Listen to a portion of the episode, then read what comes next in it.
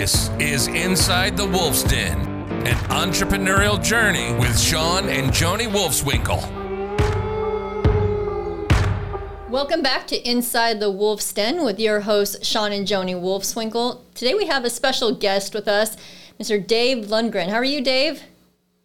Doing well. How are you doing, Joni? Really well. Thanks for being on the show today. So, just a quick bio on Dave. So, for over 25 years, Dave has served as a business and sales consultant in some of the largest educational, training, coaching, and personal development world, working directly with or for people like Tony Robbins, Dean Graziosi, Mark Victor Hansen, Forbes Riley, Anthony Morrison, and many others. Dave has a master's degree in mar- marriage and family therapy and also served as a chaplain in the U.S. Army.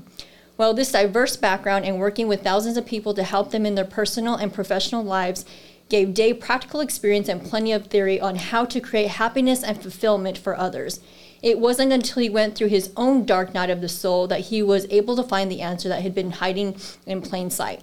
He never intended to write a book or suggest an answer for anyone else, but once he was able to create the inner peace, joy, and fulfillment that even people at the highest level of success seem to be missing, Dave felt compelled to share what he saw as a simple but profound foundational truth in which both science and spiritually are aligned. Dave, again, thanks again for joining us today and can't wait for you to kind of share your story and really get into and dive deeper into this inner peace, joy, and fulfillment. But first, why don't you give us a little background? How did this all get started?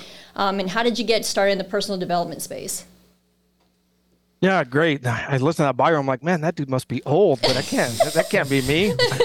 I still feel young, even though I'm 52. Um, but I appreciate that. Um, great question. I mean, I really came into this space, if you will, about 22 years ago. 20 years, or uh, in 2000, I uh, was leaving the army. I was a chaplain in the army at the time, and coming out out of that world, and really came into what we'd call the high ticket coaching or the real estate education space. And so started there and worked my way through that. I enjoyed a lot of that, and some of the folks you'd mentioned. I worked with a lot of folks in the real estate education space, and then working with Tony Robbins, um, which is very fulfilling, very satisfying. I had a certain uh, level of success in those areas, but as you mentioned, really found myself about four and a half years ago uh, going through what I would call my dark night of the soul. Despite all this outward success, I found myself sitting on the beach in Hawaii with my wife at the time uh, completely ghosted. Like literally, she uh, left the island, left the marriage, and I was sitting there going, "What in the hell?" In fact, I got, wow. you know, that's where this book came from.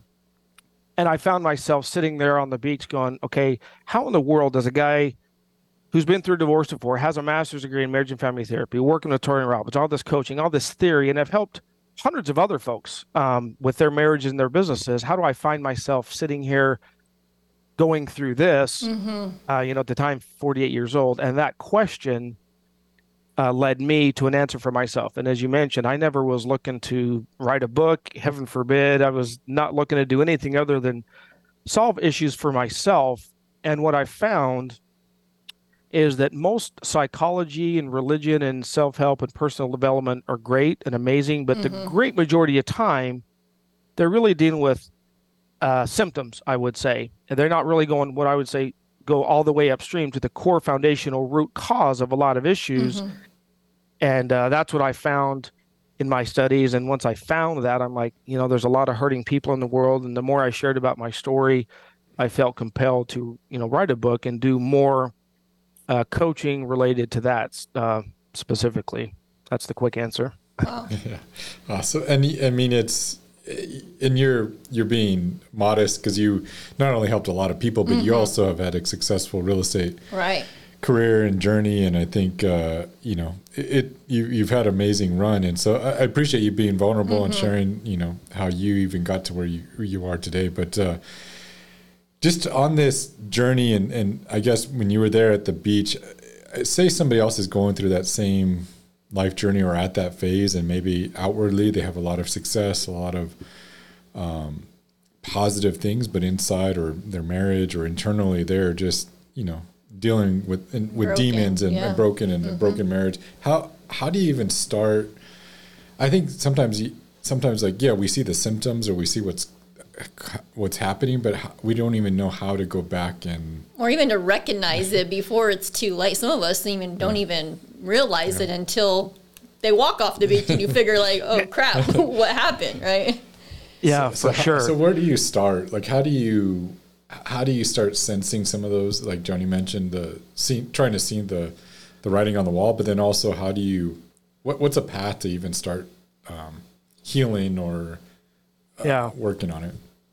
Great question, and you know Joni's 100 percent right. And my experience, this is a very broad, overgeneralized statement, but the great majority of time, and I'm working with a lot of entrepreneurs, and typically um, they say your best client is you four or five years ago. So typically, if a, a male hard charging entrepreneurs coming to me, a lot of times they're like I was, like, what the hell just happened? I didn't see this coming. Mm-hmm. But in their in their gut, they really did. And so a lot of times that happens to be the case where a lot of times um, in a marriage, a lot of times the woman feels these things and things are bubbling up and there's symptoms that they're aware of just because of their divine feminine nature. Um, so I would say that's that's an overall general statement. But um, the two things I did that anybody has to do is number one, you have to be honest with yourself. Mm-hmm. All change starts with honesty and truly right. being honest with yourself.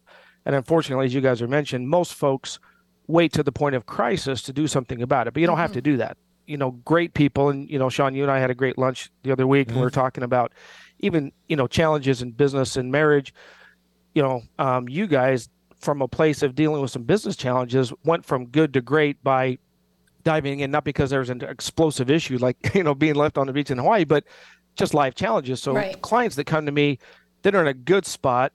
And here's what I would also say: there's there's all these different aspects of our life. There's your body, there's your spirituality, there's your your relationships, and then there's money.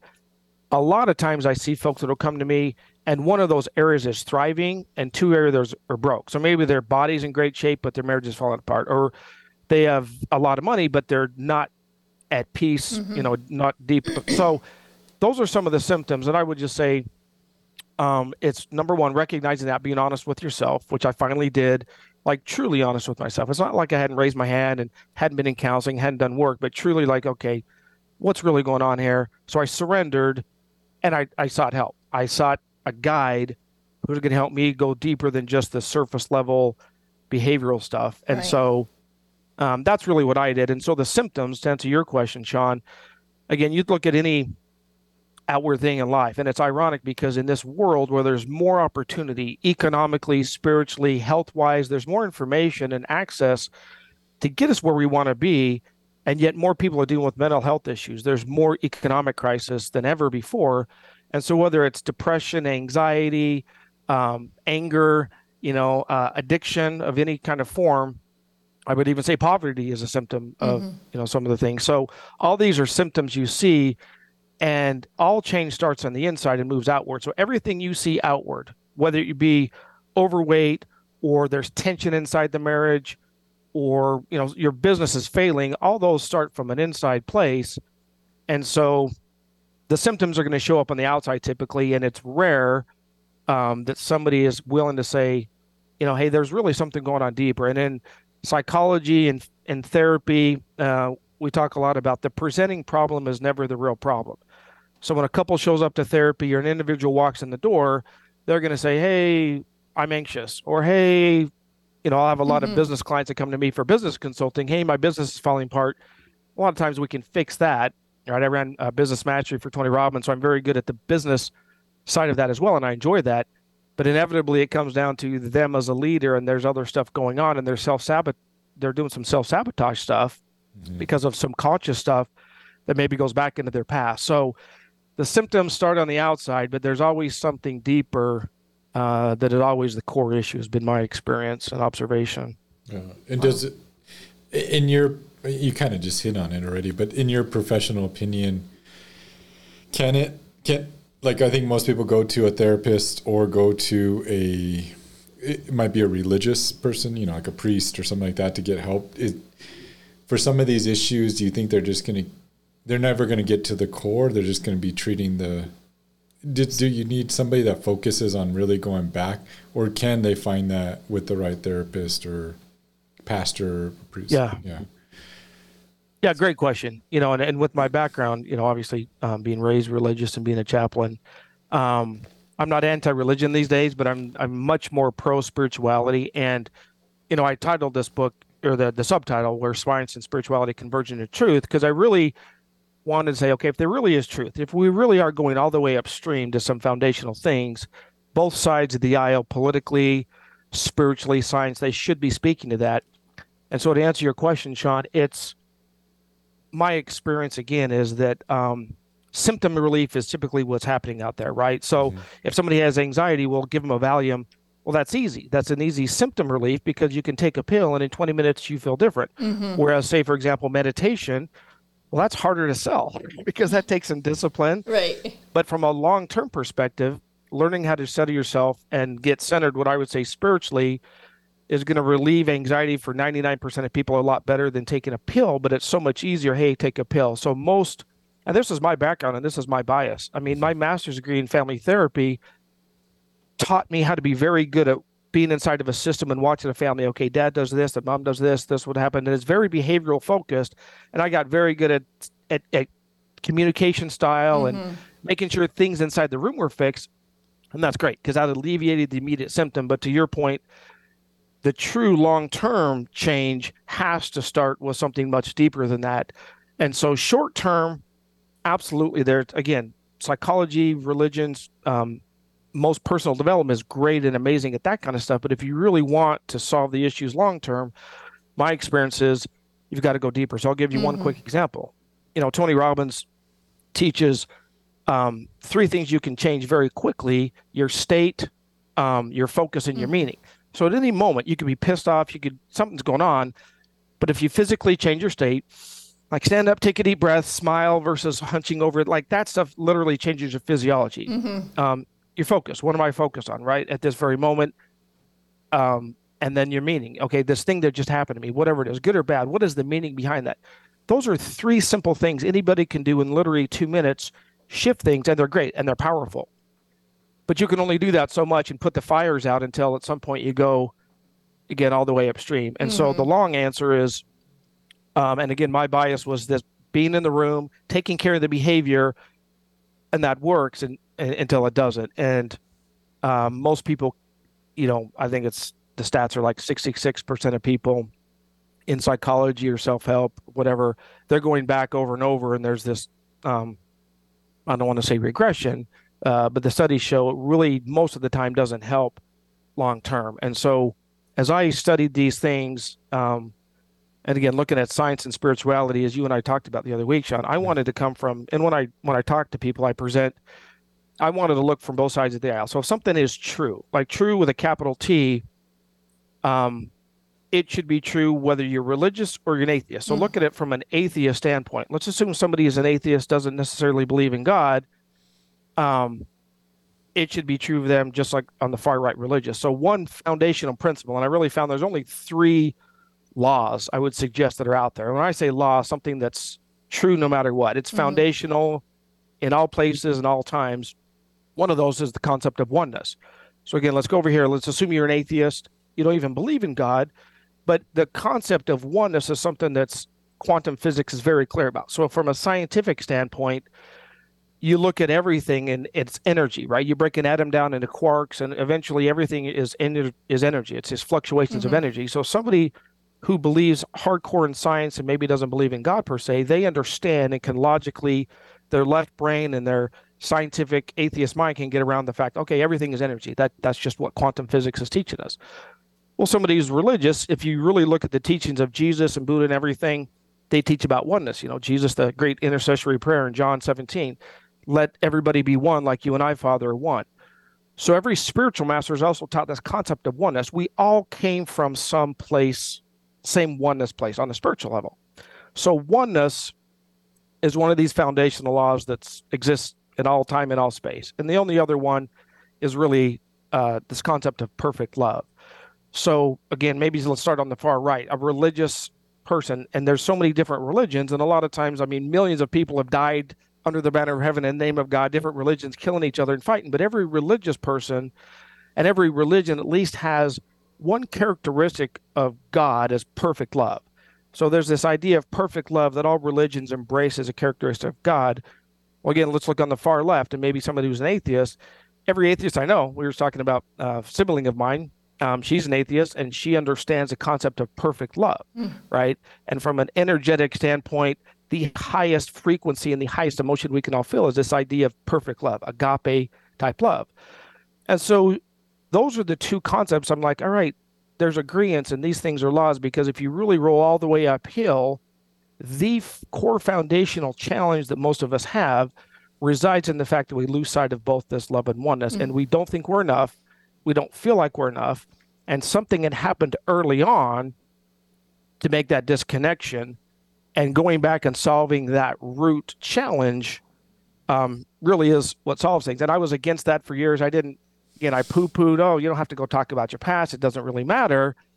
Um, but once I realized the power of your subconscious mind, which is really controlling stuff 95% of the time, and your conscious mind is only dealing with 5%, there's so many things that we do that are just habitual because your subconscious mind is running the show and that subconscious mind from the ages of zero to eight is really what's trained. And so things that happen to you early on it doesn't have to be a massive traumatic childhood experience. You didn't have to get you know raped by your priest to have issues from your childhood from just not feeling enough. Maybe you got made fun of on the playground and it just happened at a certain moment in your time that you're like oh i feel different or something happened early on. So it's it's these experiences that sink into our subconscious. If we don't heal them or become aware of them um, that for a lot of folks you know become an issue. And it's it's across the board. I was telling uh, in my book and I, I speak about it i working for tony robbins you know he does these massive live events and they're amazing. And i was able to be down front in vip and tony has these assignments where he pairs people up and i was paired up with a famous musician. Uh, very good looking wealthy famous musician that everybody would know. And Tony's assignment was talk about your core fear. And I don't know if this guy just felt comfortable because he heard I was a chaplain or whatever, but he opened up and this famous, handsome, wealthy musician, his core fear is exactly the same core fear that most people have if they're really honest with themselves, which is I don't feel enough, I don't feel worthy, this imposter syndrome. And that is at the core of a lot of challenges that certainly entrepreneurs have. And it certainly was a challenge for me and until I really got back and unpacked that, um, there's this surface level striving for more and striving to be good enough. And uh, you can't always get that from the outside. It's got to be an inside job. And then the outward success is beautiful. There's nothing wrong with outward success and, you know, making money and, and all the other stuff. All that is great as long as you've got that inner core foundational piece, if you will. That's awesome. Now that you're kind of getting into your book, um, let's talk a little bit more about it. An answer is what it's called, correct? Yes, and uh, pretty audacious title. So I actually crossed out the and put and just to you know, it's a suggestion. I I'm saying it's an answer, but I'm open to people telling me uh, that's the dumbest thing ever. No, it's awesome. Can you share the journey behind writing this book?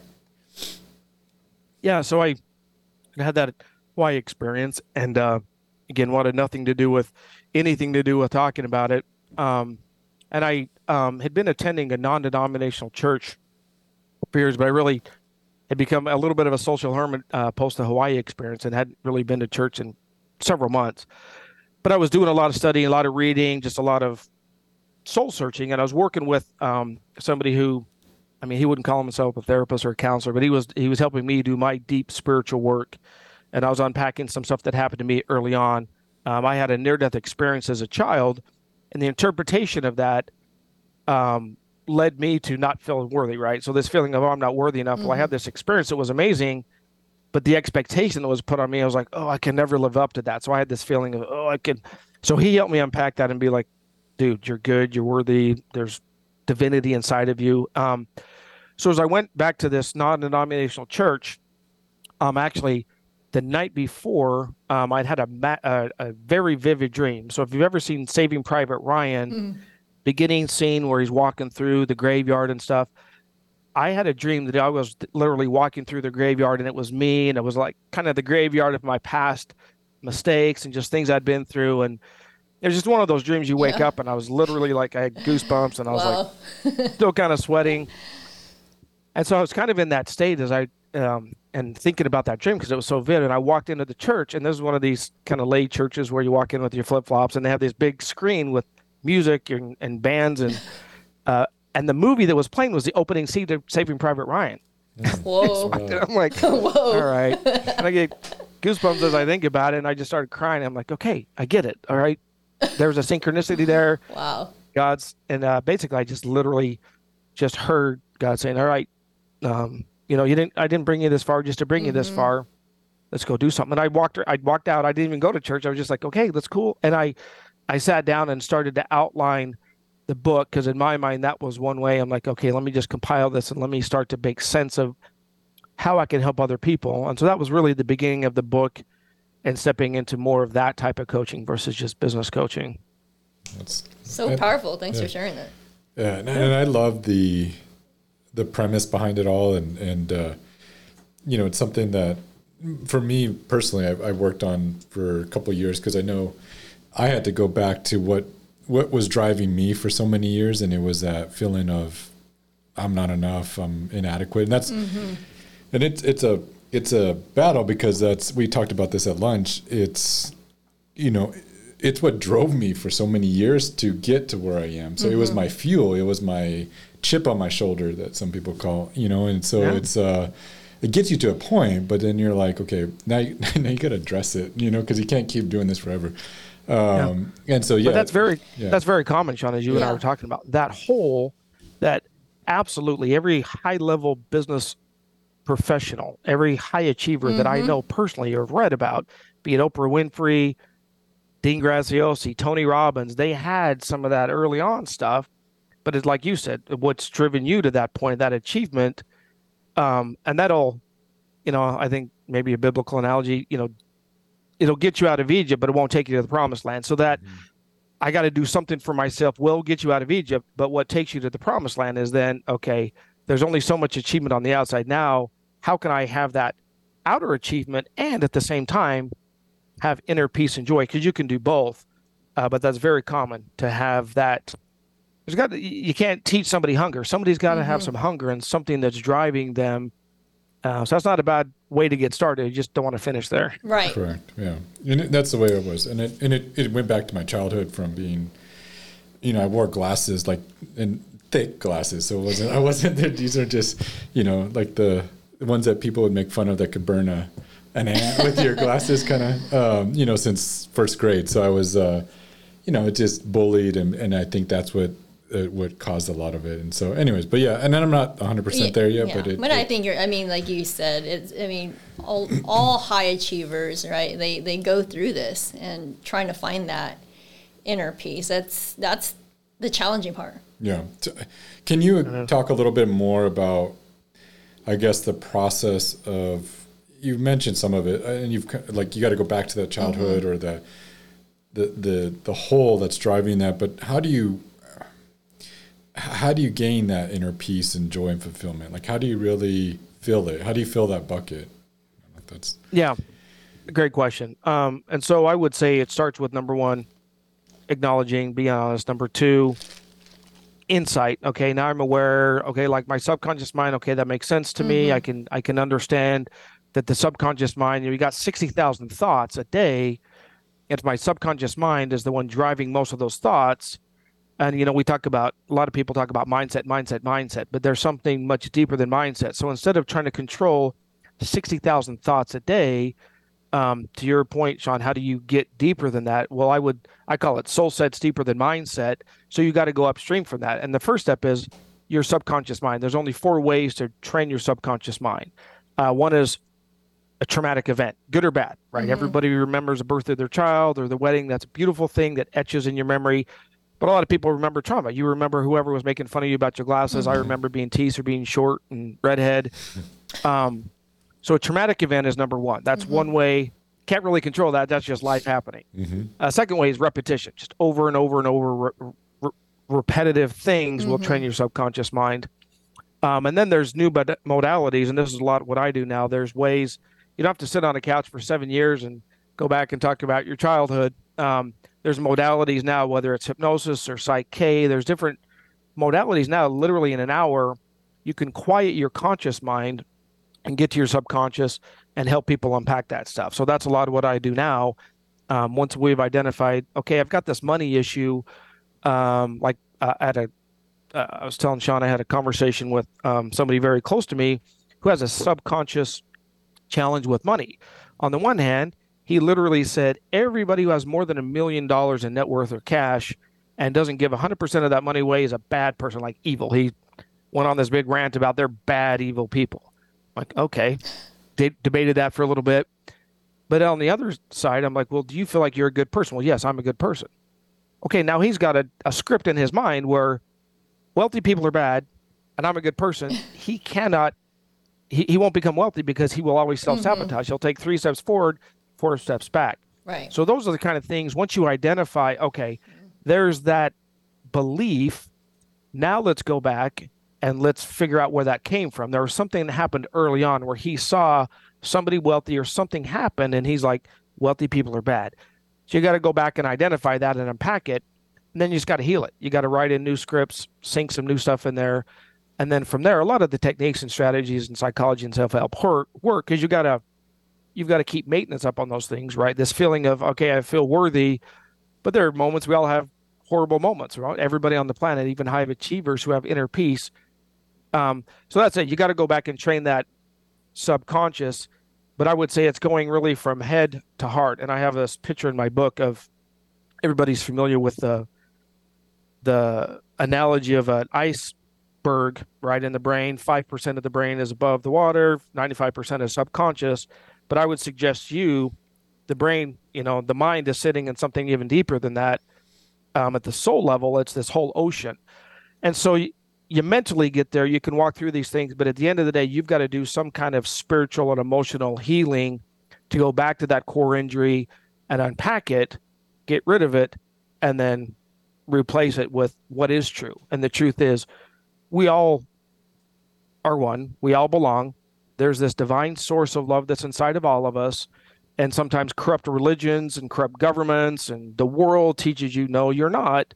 It's coming back to that truth that you actually are and feeling that and um, centering in that. And there's a lot of different, you know, a lot of different techniques on how to do that. But that's really the core of it. And then maintaining that, doing your daily rituals, um, you know, on your subconscious. And I mentioned this in the, the speech I did the other week that Shawn was at. Um, your subconscious mind, like from ages zero to eight, your brain is what's called theta state. So you're just in this receptive state. And so when things happen to kids, they just they sink into their subconscious immediately. Well, your morning in the morning from like first 20 30 minutes you wake up and the last 20 30 minutes as you're dozing off, your brain goes naturally in that theta state. Well, those are great moments. Those are sacred moments when you can sinks things in there, right? Whether you're listening to affirmations, you're reading something, or you're, but those are moments in time instead of just immediately picking up your phone like most people do and just getting into negative frame of mind. You can utilize those moments when your brain is open in theta state and you can dump information in there. That's one quick way that's free. Anybody can do it and start to retrain your subconscious mind. Um, that's one example. Certainly, meditation. I was raised fundamentalist kind of Christian meditation to me was witchcraft. I didn't even understand it four or five years ago. And now, now that I understand, even Jesus was very clear about I got to get away from the crowd and go be with my father, as he called it. I got to have some alone time with God. Doing things like that, where you can get yourself into that theta state again. Your mind is open, you're centered, you're in your heart. And uh, even as a business owner, especially, I mean, uh, a CEO's job, one of the main CEO's job is to get inspiration. You want mm-hmm. inspiration yeah. Tap into that. Mm-hmm. Get some quiet time alone to think as a CEO or a parent um, or a spouse, and getting that what I call centeredness. Um, that's one of the biggest things you can do. And so meditation to me is absolutely I'm addicted to it, and it's a a big part of you know uh, my walk spiritually. And then you know again, good music, good word, being around people that aren't negative, all those things. Because from a rep- rep- repetition standpoint, you think about it, the average person you say you have 60,000 thoughts, but the average person, 85 to 90% of those thoughts are repetitive and 85 to 90% of them are negative.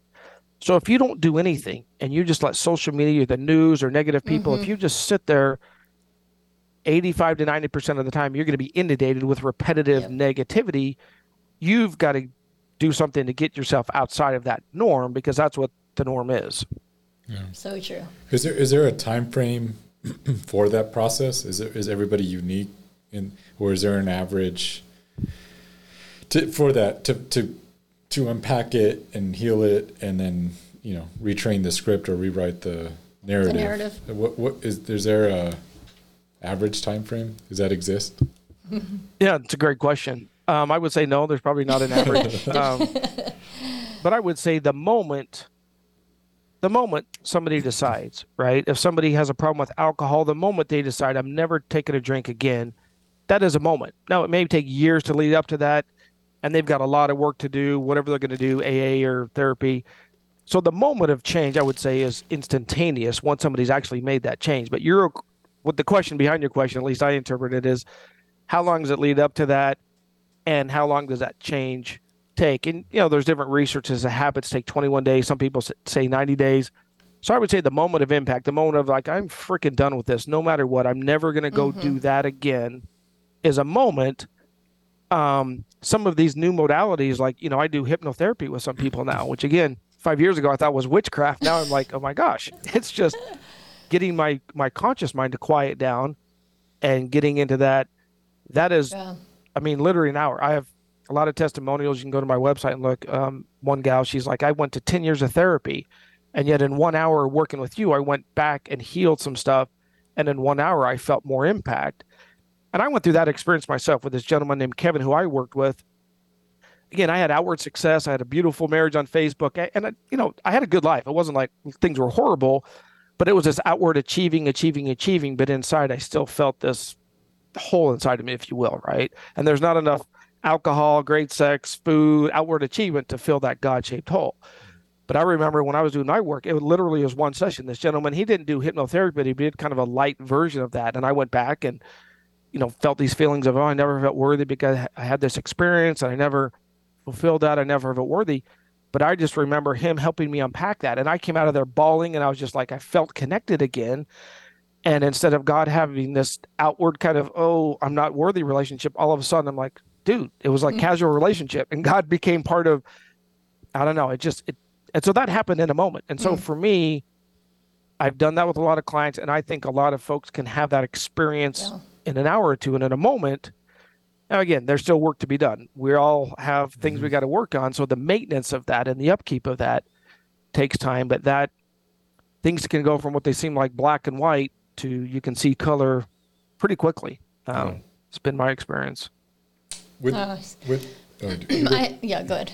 Uh, uh, just sorry. Go ahead. the, uh, I just had a follow up question for like if if and I'm I'm speaking to me personally. Maybe that's why I'm driving this question. Uh, it's okay. Do you feel like, if from your experience of working with all these high achievers and high level, can you have that peace and joy and still achieve at such a high level? Like, do you get what I'm saying? Like, do they do they do they lose some of that? Do you lose some of that drive? Do you lose? And maybe that's the fear of people, so they don't they don't fix it because they don't want to. I don't know. I, am guessing this happens with athletes as well. Mm-hmm. You, you, know, and, and um, yeah and you probably destroy a lot of other things in the process of going. But I'm just, can you have both? Is that can you truly have both? Okay. Yeah, it's a great question. Quick answer is yes, uh, but it's a real fear, and so the question behind that question is okay if it was this lack of something i got teased or whatever or michael jordan right i had a dinner with him one time we pitched him on doing an infomercial anyway he talks about that high school basketball experience right they did he didn't make it on his whatever sophomore junior year whatever that's stuck inside of him. Mm-hmm. That's what drove him. So you if if you're going to replace that, right, mm-hmm. um, with something else, the, Tony Robbins' upbringing, he had a horrible upbringing, that got him out of Egypt. But what took him to the Promised Land? Mm-hmm. So the mm-hmm. answer to your question is, yes, you can replace it, but you've got to be able to tap into that hunger and that fire, and there's got to be a bigger why. So whether it's Michael Jordan found a bigger why about being the greatest, whether it's Tony Robbins wanted to feed the world, um, you know, Dean, you know, Shawn, you and I talked about some of your stuff or my bigger why now. So there's got to be something bigger than that drives you. Mm-hmm. And there's the stick and the carrot, right? People are either motivated by avoiding pain or seeking pleasure. And so if you're done avoiding the pain of like, okay, I'm not good enough and I've got enough money now, you've got to, and which is the great majority of people, 90% of people are driven by avoiding pain. If you're going to be part of the 1%, you've got to have that deeper why and it's got to be something that makes you cry if your if your why doesn't make you cry it's not deep enough you haven't found it yet be it your family be it your marriage be it your mission whatever it is it's got to be something that brings tears to your eyes and you got to tap into that mm-hmm. That's then going to move you forward because you do yeah you've got to find something bigger than you otherwise you know you're just going to be spinning your wheels and i i talk a lot about celebration versus distraction um, because like if somebody's watching you guys, there's a beautiful couple out to dinner, you're having a couple drinks, you know, we guys see you guys on Facebook and you look amazing and having a great time. Nobody knows what's going on on your your inside, right? Mm-hmm. So you guys can have the best, amazing, beautiful marriage, life's great, and you guys are celebrating, and there's nothing wrong with that. Having a drink, going out on vacations. If that's a celebration of life, that's an outward thing we all observe, but there's something inside of you. You're happy, you're amazing, you love each other. Not that life's perfect, but that's a celebration versus mm-hmm.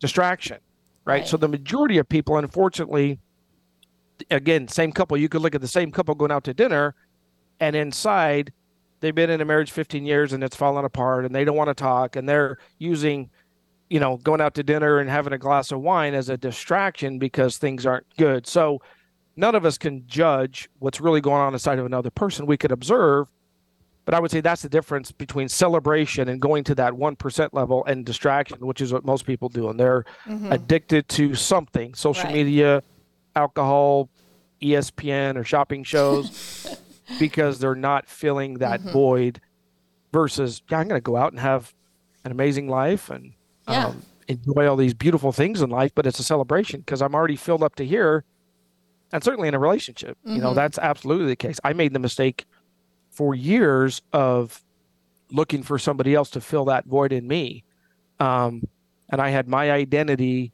and a lot of my ego and identity inside that other person. So God was like, all right, well, take that out, rip that band-aid off. Now what's your identity? And uh, it was difficult. You know, sometimes your worst day becomes your best day, but I had to reset my identity into something more than just being married. And there's nothing wrong with that. Marriage is great. It's a beautiful thing.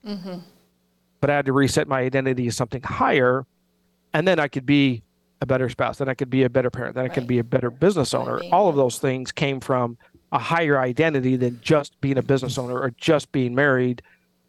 Um, because all those things are great and amazing if um, your why is uh, is generating that motivation. So that's a Yeah. long-winded answer. to Yeah, your no, I question, loved it. John. It, it was a great answer. Thank you. You know, Dave, we have a lot of uh, you know lo- young entrepreneurs, business owners, um, and um, if you were just starting out and can go back into your early twenties, what advice would you give yourself? Great question. Um, and I've got three daughters, 27, 25, and 22, and they're beautiful, amazing women. Um, and I, these are some of the conversations um, we have. Right. And, and I, and literally, I was in a, another event last week and had a conversation. Uh, I think he's young. He's 35. He asked me to come to lunch with him last week, and so some of the advice I gave him, and some of it is just um, life happens to you. When I went through my stuff, uh, one of the mentors I reached out to, a guy who wrote uh, Conversations with God, Neale Donald Walsch, he just laughed. He goes, "Oh, guys don't figure it out till they're 40." so he's like, "Good luck."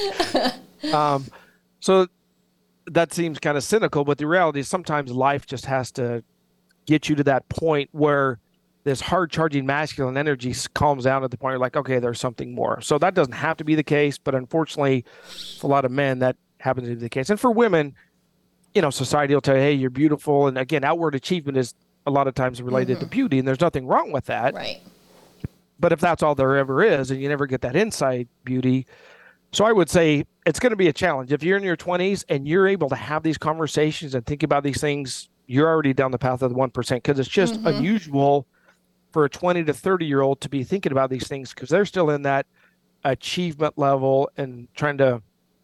But if you're able to do that, the, the one thing I would say is do the inner work now um, to understand, you know, again, deeper than mindset. Mindset's great, but it's the personal development stuff and make yourself the bigger you can become emotionally and spiritually, the more you're going to be able to withstand and deal with what life is going to throw at you, and then you'll be able to have this success and uh, deal with it. And uh, so I would just say that's that's the advice I would tell them is always do the work and become the best version of yourself. Because the world will tell you you've got to have something to feel it, right? You have that shiny red car, you have to have the relationship to feel either love or achievement. But the real, the the truth is, it's be, do, and then have. So be love. Be the example of love. Love yourself. Be connected to God and have enough healthy self love. Then you can be in a good relationship. You can have no money in the bank and you can feel achievement Um, so I would encourage anybody who's young to understand be, do, have. So if you be those things, um, then you know you will do the things that it takes to create the, and then you will have whatever you want. So it's be, do, have, and uh, centering in on those feelings and not thinking you've got to have the external thing to make you feel whatever you're looking for, be it a relationship, be it health in your you know your body or your relationships you can have those feelings any one of us right now can take a deep breath close our eyes and get in a state to where we can feel wholeness wellness abundance even if we had cancer even if we had no money in the bank and the more and that you know this the secret and this law of attraction is beautiful but it's not just the thought the thought is one thing but it's that emotion mm. and tapping in that emotion that draws it to you so that's what i would tell them is become very good at feeling those emotions tapping into that because those things will show up in your life. And when they do, you won't self sabotage. You won't try and get rid of them because you feel worthy of it and you're going to go do something good with it. The money you're making, you're going to use as a vehicle to go whatever your why is, whether it's, you know, like Tony feeding America or, you know, whatever you want to do with your business success, whatever church or charity or your family. There's beautiful things tied to that abundance and that wealth.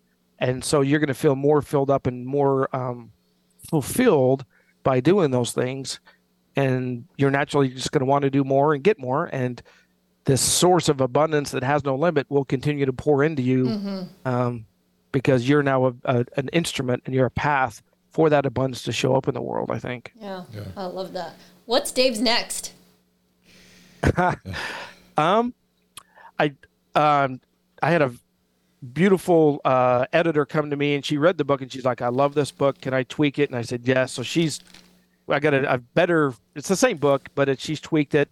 So I'm getting that out and then really launching that and the coaching behind that. Um, the second book that I've already got outlined is called Religious Refugees. I want to get that out. Um, again, speaking to maybe people who've had spiritual injury. Um, I want to speak to those folks and then just doing more of that. I'm still very active in the business and consulting space, which I love. Um, the clients I work with are amazing. Uh, my youngest, he's two years out of graduating, so uh, once I get him out of high school, um, I spot a lake house, but I'll add a, a beach house and a, a place in the mountains and just do some more traveling, more coaching, uh, more writing, do more podcasts with amazing people, more events, and just Yeah, doing more of what I'm doing now. love it. Can you share a little bit about your mentoring program if people want to reach out or learn more about you and um, how can they start that process with you? Yeah, you can go to my website, uh, dave-lungren.com. Um, yeah, you can. When I got the book, there's a, a course that kind of outlines the book a little bit deeper. And then, yeah, I have clients that I work with one on one. Um, in the business world, sometimes it's just straight up business consulting, but a lot of times it turns into something more than that. So yeah, reach out. You can schedule right off of that website. Um, and I still do take on uh, one-on-one uh, private clients and uh, enjoy that work very much. Awesome. Well, we'll put the, all that in the show notes and the link to your website and um, any social media accounts. We'll put all that in there. And so we appreciate you doing this today. And uh, it was, uh, I knew this would be good. And I knew, uh, and so I was looking forward to it. Yeah, I was looking forward to it. So we appreciate it. And I think this is all a message that, especially in today's Mm-hmm. world, that people need to hear more and more. And um, no matter what, where they're at in life, it's, it's something that we can all work on and and improve on. So uh, appreciate you and appreciate you giving and, and giving back. So Yes. Absolutely. I appreciate the invite, you guys. Well, thank you, Dave, and we will see everyone next week. See ya. bye bye. All right. Take care. Thanks, guys. You've been listening to Inside the Wolf's Den, an entrepreneurial journey with Shawn and Joni Wolfswinkel. Tons of entrepreneurial podcasts are out there talking, talk, talk, talking. But Joni and Shawn are living it every single day. Their portfolio now includes many franchises and medium sized businesses. We talk about the trials and motivators of successfully running a business. Join us again soon for another podcast. But until then, reach out on the website at InsideTheWolfsDen.com, on Facebook at Inside the Wolf's Den, on Instagram at Inside the Wolf Den. We'll see you again soon. This is Inside the Wolf's Den. We'll see you next time.